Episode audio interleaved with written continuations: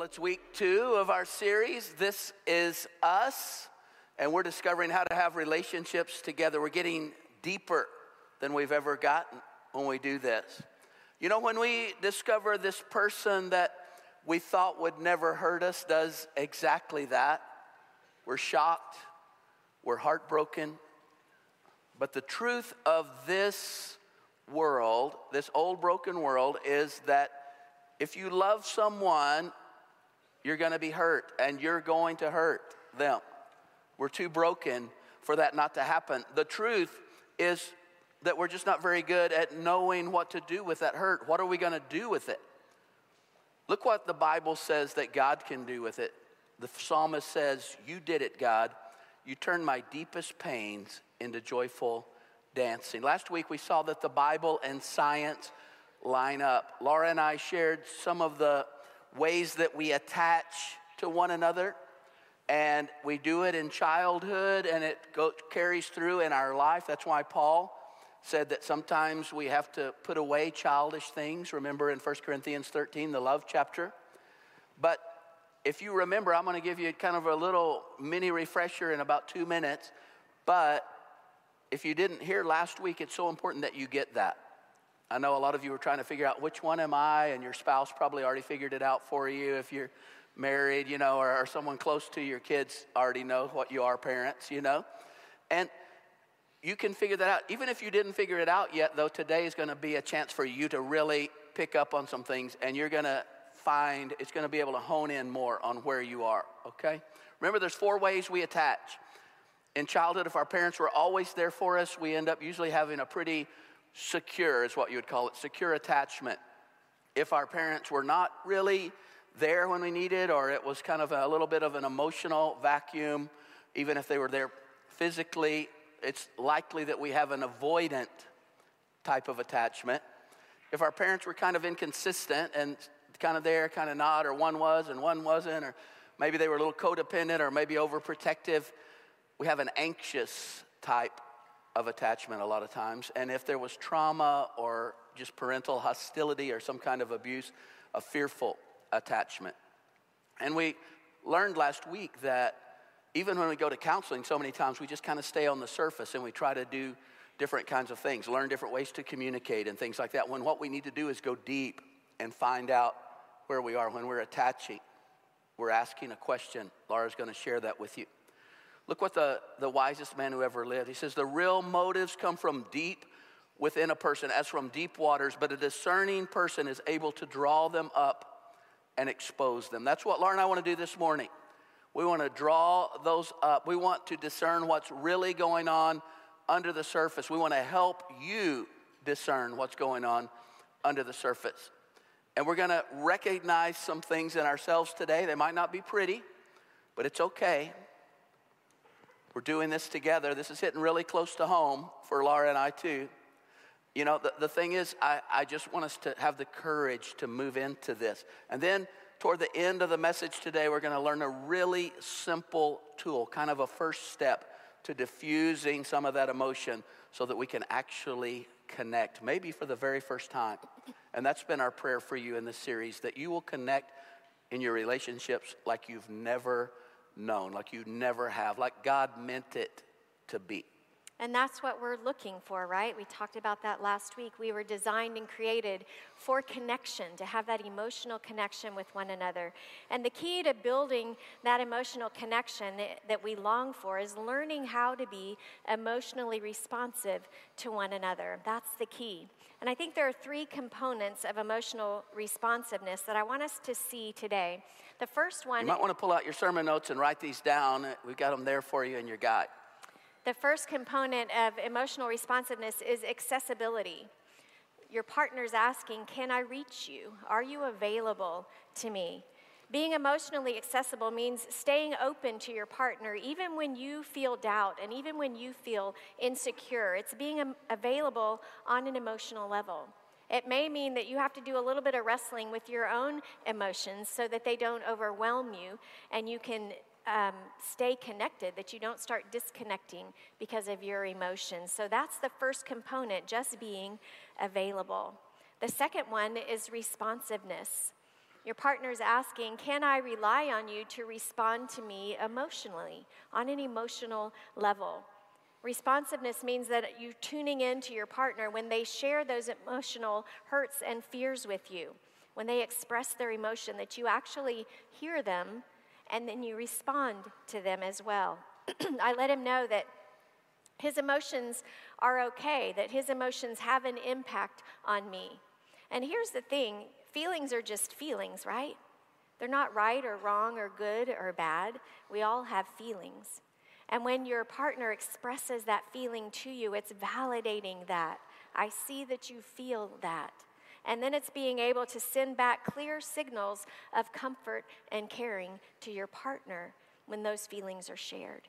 When we respond in that way, when we respond with sensitivity, and when our partner responds to us with sensitivity, it calms us both down emotionally and physically. Proverbs 15:1 says this, respond gently when you are confronted and you'll diffuse the rage of another. Responding with sharp cutting words will only make it worse. And we've all experienced that, right? So we need to be responsive. The third component is engagement, emotional engagement. Your partner's asking, Will you value me and will you stay close? Will you stay in this with me? I want you to hear the dictionary definition of engagement. Engagement means to bring together, to interlock. It's the state of being in gear. Now, think about that with your car. When you put your car in gear, you're actually in the car, strapped in, ready to go, right? And then there's an actual physical moving of the gear and it locks into place. That's what I'm talking about here. It's physically locking into place with your partner. It's emotionally locking in and engaging. Your partner saying, Are you in this with me? And you respond with your attention, listening. You're looking them in the face. You're right there in it with you. You stay in the conversation.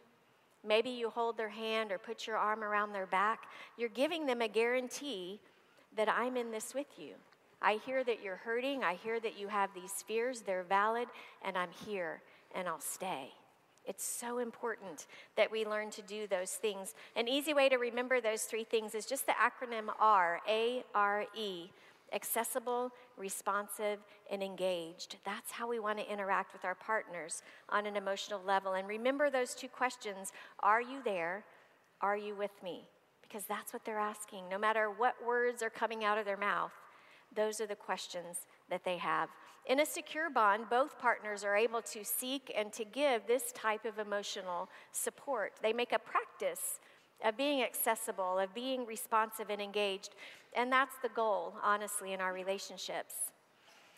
The problem for most of us, at least at some point, is that when conflict comes up, a trigger is activated in us, and suddenly we feel hurt and we feel deserted emotionally or rejected. There's this hardwired panic that sets in in our brains, and we struggle really to stay connected with our partners because everything in, in us tells us not to. This is caused by our raw spots. We all have those, right? Those things that seem to just trigger us. You've felt that before, right? They're personal, particular sensitivities that come from three different things from our um, temperament, obviously, it comes from our attachment that we've learned, like we talked about last week, and it also comes from our relationship history, the negative experiences that we may have had in a relationship. All of that plays into it, and in us forms those raw spots. We all have them, they're all different, but we all have them. When a raw spot is touched in conversation, the feelings flare up suddenly, right? And immediately it triggers those attachment fears in us. It's a literal physical reaction. And it can happen so fast, we can't even tell you what happened, and that panic sets in. Scientists say it takes less than two hundredths of a second for us to respond with either withdrawing or demanding. And at that point, the emotional responsiveness is totally cut. That connection is cut. And we can't really get anywhere in that conversation. Have you been there before? I think we all have, right? Have you ever had road rash or some sort of scrape on your skin? And what happens when something rubs against it? It stings, right? And immediately you pull back because you don't want to feel that sting anymore. You don't want to hurt anymore. That's the same thing we do emotionally. That trigger, that raw spot is touched, and immediately everything in you says, pull back, pull back, this isn't safe. And we have to learn to deal with those raw spots when they happen. In order to stay emotionally connected, we have to learn to recognize when those raw spots are triggered. There are two signs that I can tell you that you can see immediately that a raw spot has been triggered. The first one is just a sudden radical shift in the emotional tone of the conversation. Maybe you guys were just talking and laughing and having a good time together, and all of a sudden, everything changed. The emotion of the conversation took a, a dramatic turn, and you don't even know what happened. One of you is uh, suddenly visibly upset or enraged or maybe shut down. And the other one is sitting there thinking, everything just changed. The rules of the game changed. I don't even know what happened. And they feel off balance. You know in those moments that raw spots have been hit. And it happens so quickly, even in the best of relationships. And not always in romantic relationships. It happens with our children, it can happen with a coworker or family member. I was talking to someone last weekend and they said, Every time my child talks to me disrespectfully, I just go off the handle. Said it reminds me of my childhood and the abuse that I suffered at the hand of my father. Total disrespect of my personhood and my childhood. And I go crazy. Had nothing to do with the conversation at hand with their child, but it was very real in the emotions of that parent. That's what I'm talking about. That's a raw spot. The second sign that a raw spot has been touched is just that the reaction to a perceived offense is totally out of proportion to that offense. Whether it's words or action, it just seems way over the top. That's a sign that a raw spot has been triggered. And you know, God actually designed our bodies to respond this way. When we feel fear, and in this instance, it's fear of the relationship, the loss of connection. But our body responds with alarm. Our brains start sorting out and going through all the negative possibilities that could happen. And it's a really physical, actual response.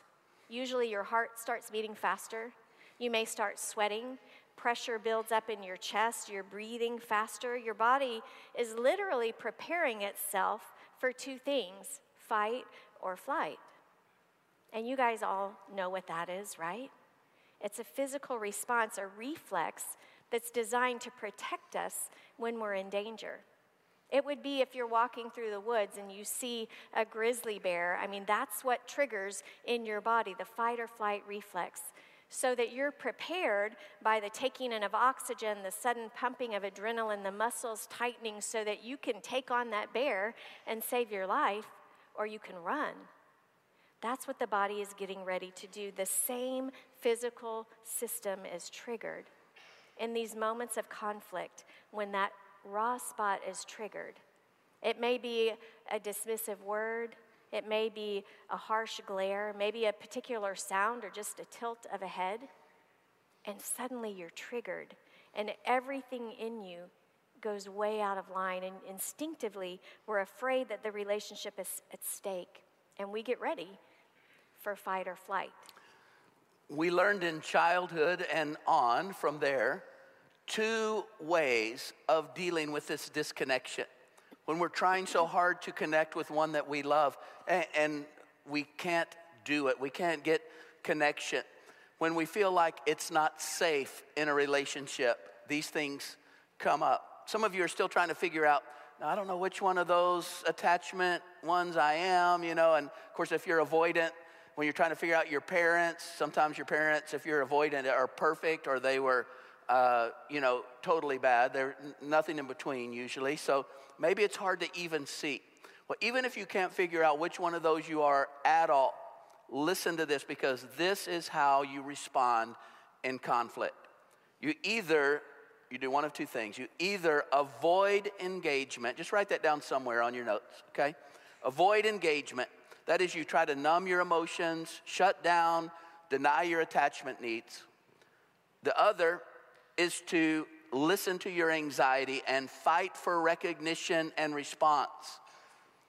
I, am going to push out, I'm going to fight for this. I'm going to move toward. It seems aggressive, even a lot of times. Which one of these do you use when you feel disconnected? Do you become demanding and critical? Or withdrawing and shutting down? Now, it partly reflect, reflects our natural temperament, but the key attachment lessons are learned in childhood, and we continue to learn as we grow in these key relationships, these important relationships in our lives. And so, even some of our strategies can begin to change and morph.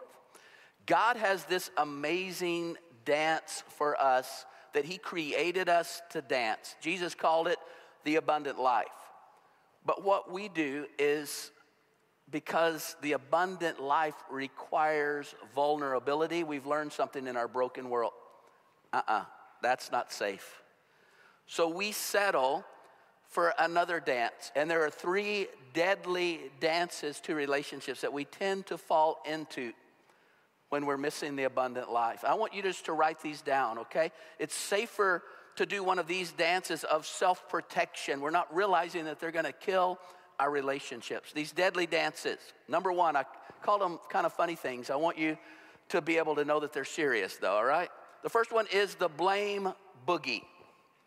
The blame boogie. Now, you can see this if both in a relationship have an attachment style of anxious, of the reaching out, of the, then a lot of times this happens. Fights look like who gets to define who kind of contests, all right? Now, the blame boogie started early, started way back in the Garden of Eden. You remember Adam and Eve were there, everything's perfect, walked with God every day in the cool of the day. They ate of the fruit, they sinned, they fell. God's walking through the garden, and Adam hiding from him because he's naked and he realizes it. He's always been naked, but he didn't realize it, you know? But after eating the fruit, suddenly he sees all of this. He feels vulnerable. And God says, Where are you? And Adam appears and he says, I heard you walking in the garden, God, so I hid. I was afraid because I was naked. Who told you that you were naked? The Lord God asked. Have you eaten from the tree whose fruit I commanded you not to eat? The man replied, It was the woman you gave me. And men have been doing that for many, many, many, many thousands of years, right? It was the woman, it was me. But the purpose of this find the bad guy kind of dance is self protection. The main move is a mutual attack, accusation, or blame. See, when we're hurt or we feel vulnerable with our partner, suddenly we feel out of control. Emotional safety is lost. And when we are alarmed, anything that promises to give us back that control if this is us, we'll, we'll jump at. And we can do this by defining our partner in a negative light, by shining a negative light upon them. It could also be called It's Not Me, It's You Dance. So we see that. This is where partners bring up detailed example after detailed example of each other's failures to prove their point. It's excruciating in counseling. It really is when you're counseling a couple and they do this and there's one and they just break well, well you know what you did and it goes in this whole thing. I didn't do that part. I did that you know and they get it just and it just goes on and on. Here's the here's the interesting thing about community of faith. You know we've only been around about 15 years and we didn't have buildings in the early days and i was doing all the counseling. So i'm not saying it was great counseling okay? But we had to do it in starbucks. And so it was so interesting in Starbucks, you know, and you know how you listen in on other conversations in Starbucks, right? Well, you didn't even have to worry when we got into the blame boogie in Starbucks, you know, like they, you know, the guy would say something like, "Well, you drink so much, I swear you're an alcoholic," and she says, "Well, you're a serial cheater," and I thought, "Oh, I thought she was going to say serial killer for a minute," you know. and then they're just yelling and it just escalates and it goes from that, you know, to, ah, ah, ah. You try to get it settled down. And so finally, that's probably the end of the session. And they would leave and I would get up and everybody's just staring at me in all the Starbucks, you know? And I'd go, folks, I love our church. Um, Fairfield Baptist, it's the best. if y'all ever need to go, just go there. Um, Even if you win, you lose in this blame boogie. I remember telling one guy, he says, I know, but I'm right. And I said, I think you might be right, but you're going to be the most right, most lonely man in the world here pretty soon. The next thing that comes up, the next deadly dance after the blame boogie is the protest polka. The protest polka. This is when one of us is anxious in our attachment and the other's avoidant. This is the most common, okay? This is the one that probably you and those close to you, you might be doing this, all right? Um, let me just give you an example of Jim and Mia. Mia says, The more he refuses to talk to me or dismisses my feelings, the angrier I get, the more I poke him. Anything to get a response from him. Jim picks up. And the more I hear that angry tone in her voice, the more I just hear that I can never please her. I just get hopeless and more silent.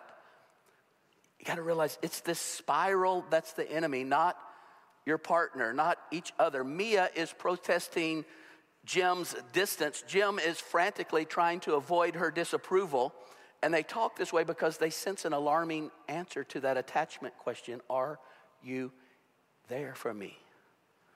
In the protest polka, each person, in an attempt to deal with their sense of emotional disconnection, they confirm the worst fear of the other one, okay? And it's the most common deadly dance.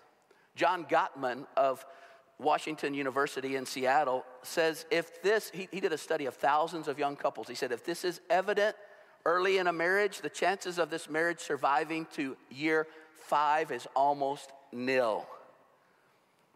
But then there's other couples, it seems as if they're mired in this indefinitely. This forever quality. It kind of makes sense when you think about it because the main moves of the protest polka kind of create a stable loop. A bad loop, but a stable loop. One of the partners reaches out negatively, the other steps back, which causes the other one to reach out negatively. And you see the dance move there? And it just makes this loop and it keeps going. Mia is hammering on the door, protesting Jim's sense of separateness, while Jim holds the door firmly shut. And he says stuff like, I just, I just don't understand what's going on. I, I feel pretty hopeless about all of this. I don't even see the point of counseling. It's got to be something. Maybe it's something wrong with me. Maybe I should have never got married. Or, or, or maybe Mia and I just, we just don't fit together. Either way, he says, when Mia says for the 10th time, I'm leaving, and I say for the 10th time, fine, he said, just doesn't feel very good. Feels pretty bad. And these can become so familiar, these moments. It becomes like breathing for you. You don't even know you're doing this. Some of us are going, even right now, that's not how everybody responds. Because that's the way we learned to do it. For years, therapists have misguidedly viewed this pattern in terms of disputes and power struggles, and they've attempted to resolve it by offering problem solving skills and communication skills. It's kind of like giving a Kleenex to someone you know, that, that has viral pneumonia, that's not going to be a big help. In the end, what happens in the protest polka? The demanding partner eventually gives up the push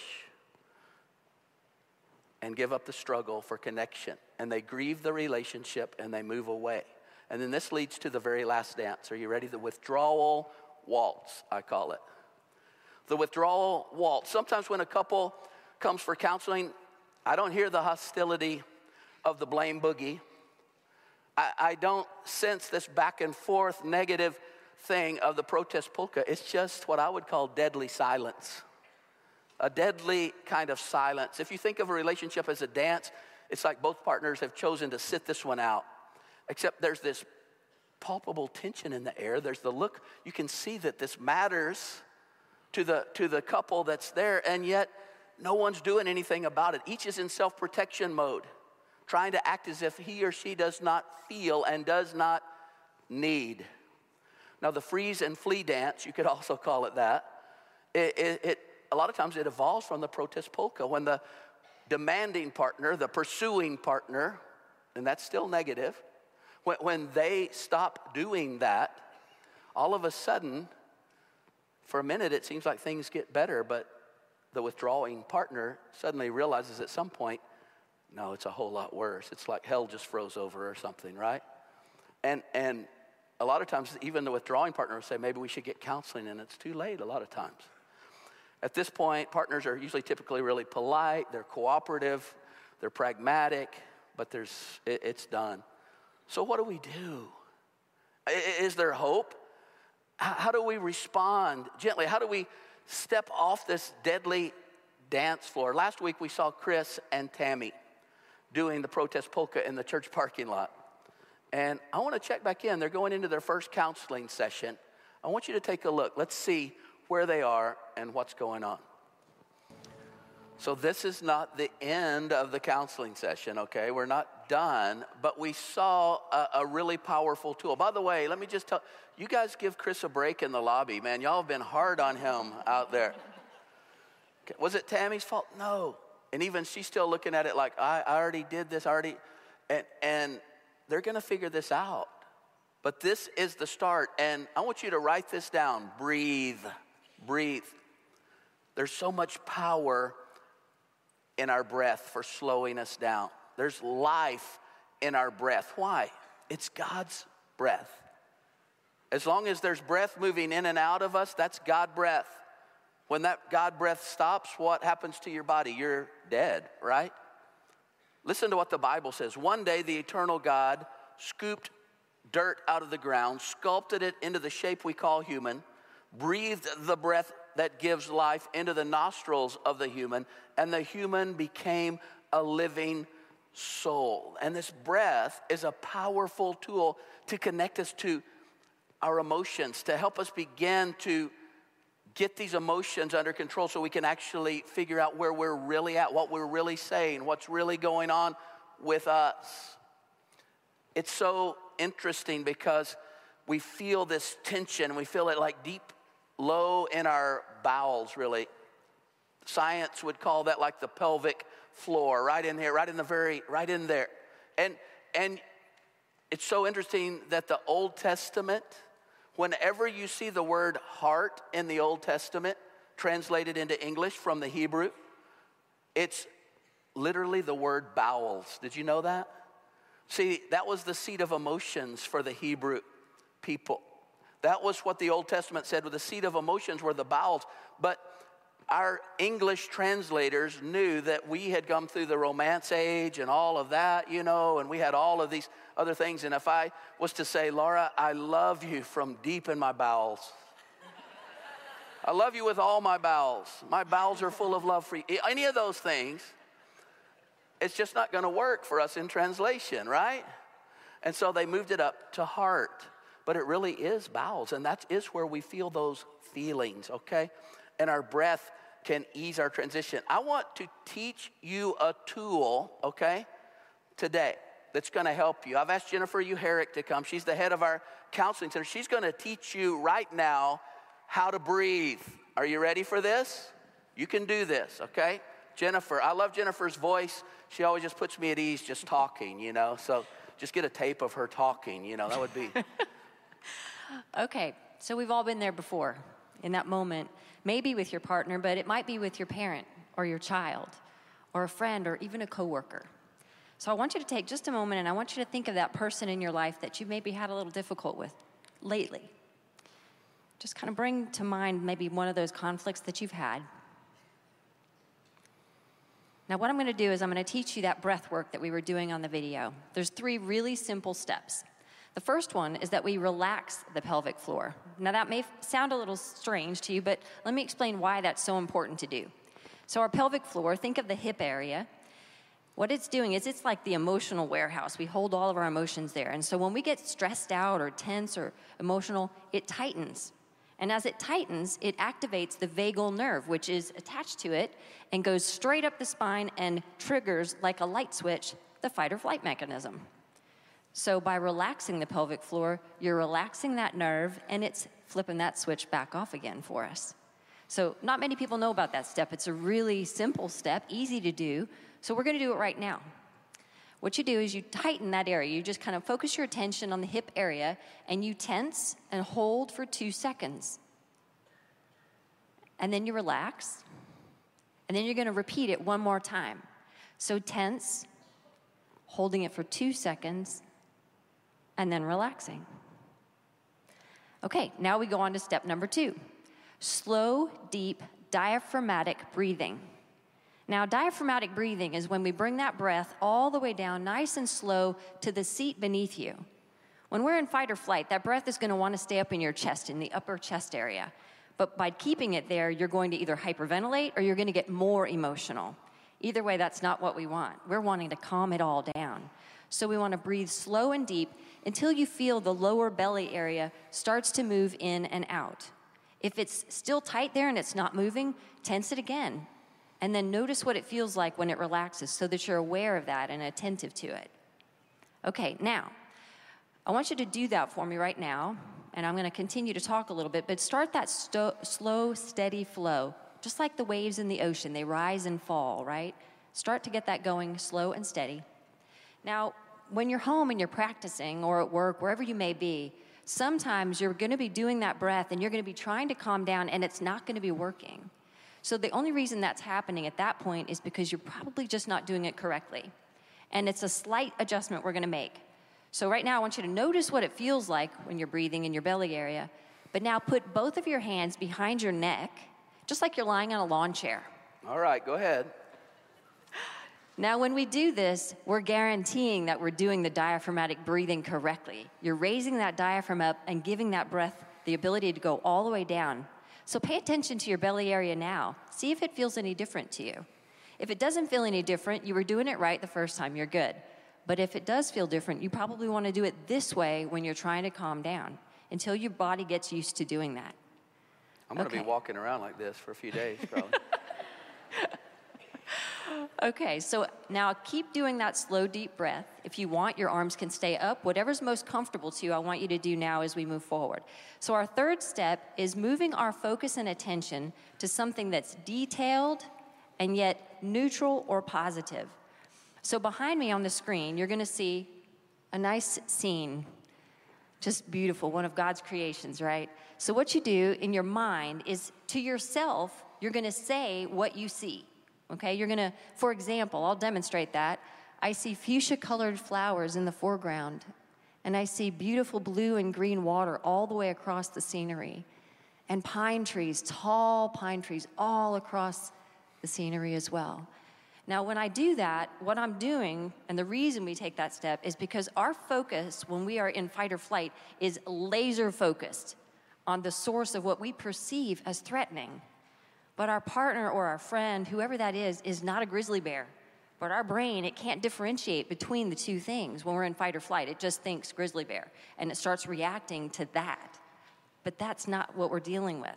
So you focus your thoughts and it helps your thoughts get unstuck from that thing you're dwelling on, which usually is like blaming somebody else or focusing on what you think they've done wrong. But we're not able, actually, when we're in fight or flight, to think about ourselves and other than just self preservation. Okay? Now, so keep doing your slow, deep breath.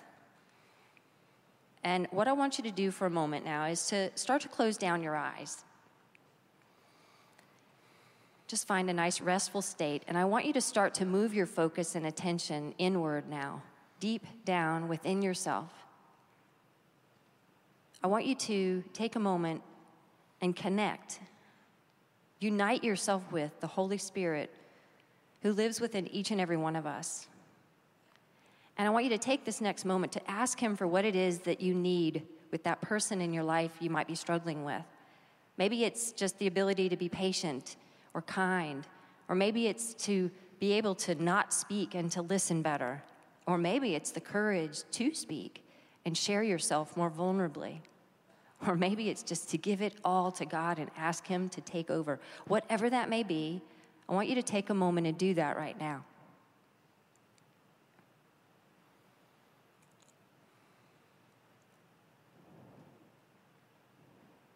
Okay, and gently opening your eyes now. So, what I'm going to do now is just a quick review for you so that you remember those three steps. So, the first thing we have to do, this is like the bonus step, is stop. Remember, when we're in fight or flight, everything in you, all the chemicals in your body, all the adrenaline is going go, is going fight or flight. It's not going to want to stop. It's going to want to fight or just shut down and go numb.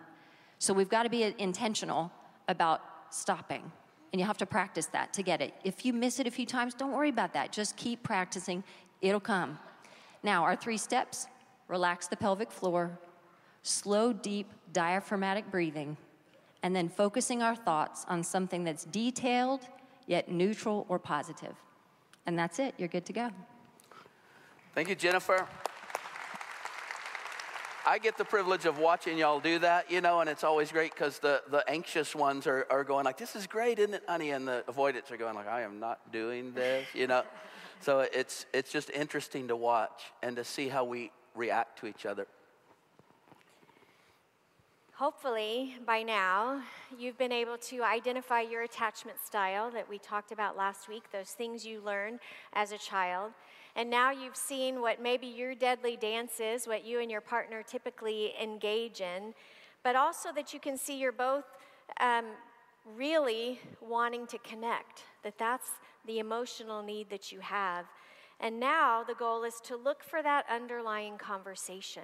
Not what your partner's saying, not their words or the, even their uh, physical expression, their body language, but what's below the surface.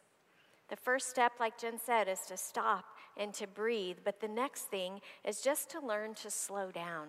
You know, that fight or flight response happens instantly in a fraction of a second, and our emotions move fast. But if we can slow down, if we can hit the pause button just for a minute, it helps us be able to look below the surface, to change our perspective. You know, every argument, every fight, every screaming match you have with your partner, with your child, whoever it is, it's not because they don't love and respect you.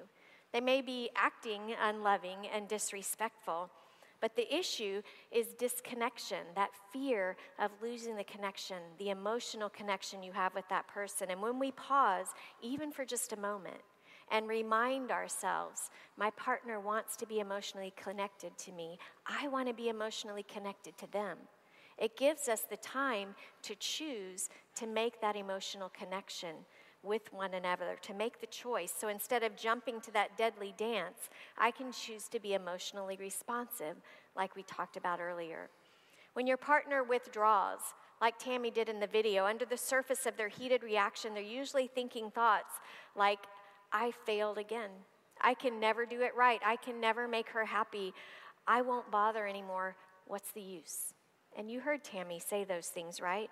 They may appear shut down or angry, but their emotions are feelings of rejection, inadequacy, failure, overwhelmed, shamed.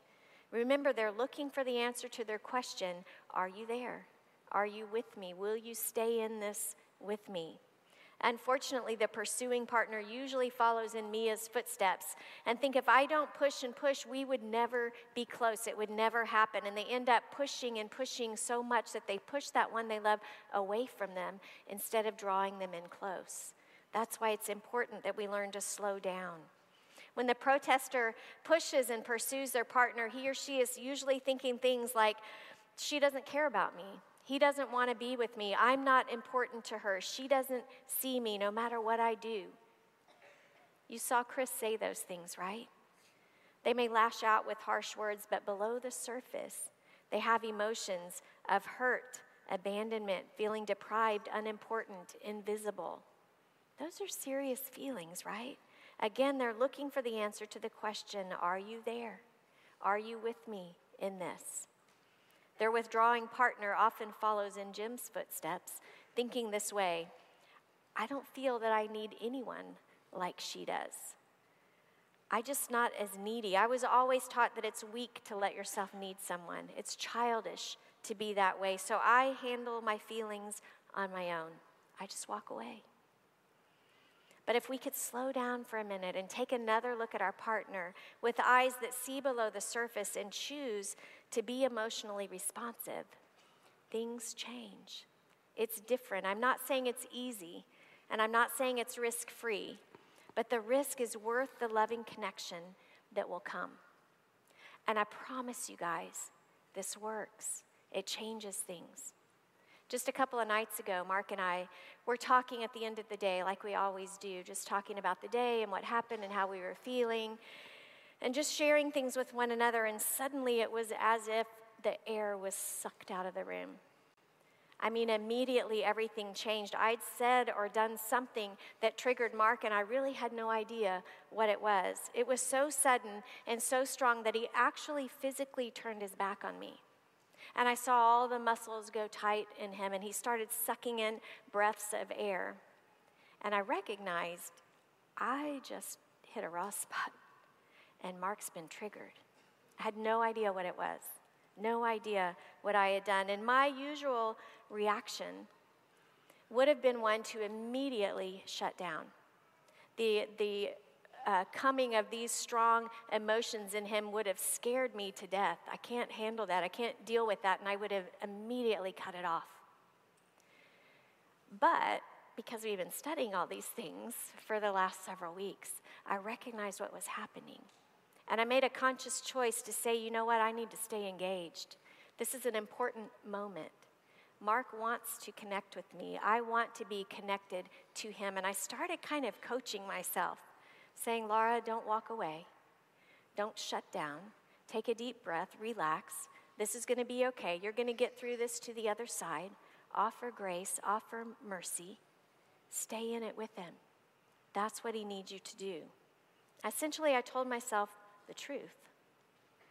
And when he was ready, Mark started to talk and he started to share, and we were able to get to the other side with both of us feeling loved and connected and closer than we were before.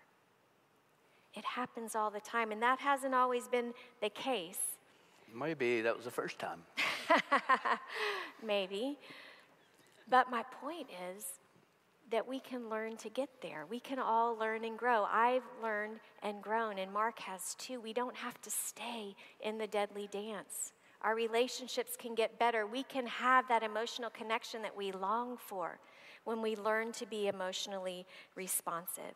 You know, when a child cries, we respond, right? Because we see that that baby is vulnerable, that they have needs, that they don't threaten us when they cry. If we could somehow ever remember that we're all just grown up children, we're all little kids inside, we're all hurting, and we're all still fighting and crying out for connections so that we can survive. We get into these deadly dances trying to connect and relieve our fears. But that's why it's so important that we stop, that we breathe, and we slow down and look below the surface. Because when we do that, we have the time and the ability to choose to be emotionally responsive. You know, I didn't realize that I'd actually turned my back on Laura, but I knew that I felt really deeply hurt in the moment. And um, usually she would have just shut down and walked away because it's too much emotion. And, you know, I figure it's a couple of days before we can actually even talk about anything about that, you know, if, if, if we ever do. But as I was there and breathing and I didn't even realize what was going on except that I felt really hurt. And suddenly I felt her come up beside me and she began to just kind of stroke my arm. Everything changed in a moment. It was like, she's here, she's with me. And I was able to go into that, into even like a, a, a place that we had never really gotten to before and talked to her about how I was feeling and the vulnerabilities that I felt and what was going on. And it's so amazing when you get there. It's so incredible. It's what we long for. And I want this for you as your pastor. I don't want anything less for you in your relationships. Even God said it this way. Put that verse up there. It says, Be still and know that I am God. Calm down, rest, stop. Look at how it's put it in another translation. Put that up there. Surrender your anxiety, be silent, and stop your striving, and you will see that I am God.